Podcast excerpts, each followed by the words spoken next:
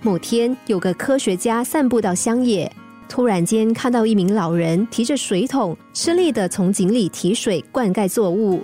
水桶非常沉重，让老人气喘喘、面红耳赤。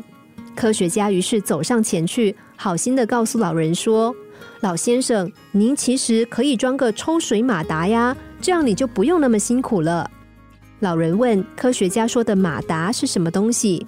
科学家解释说，马达是一种机器，能够产生动能，只要搭配适当的工具，就可以帮您抽水了。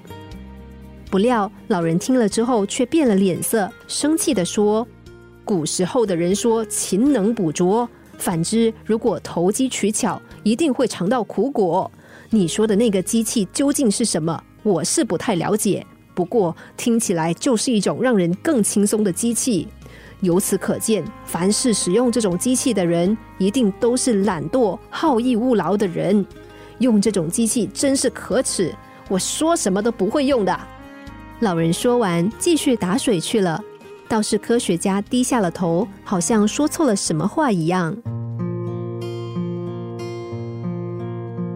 老人说的话，乍听之下似乎有点道理，但是如果仔细想想，老人其实是把人类发明的智慧。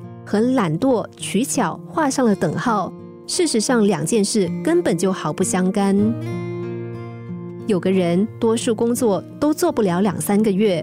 每当谈及人生，他总是言之凿凿的说：“人生苦短，要活在当下。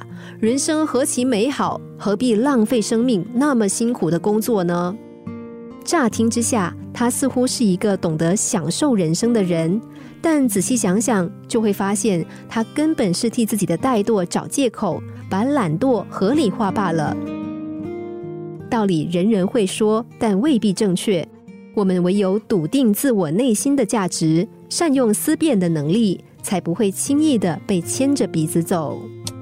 心灵小故事，星期一至五晚上九点四十分首播，十一点四十分重播。重温 Podcast，上网 U F M 一零零三 t S G。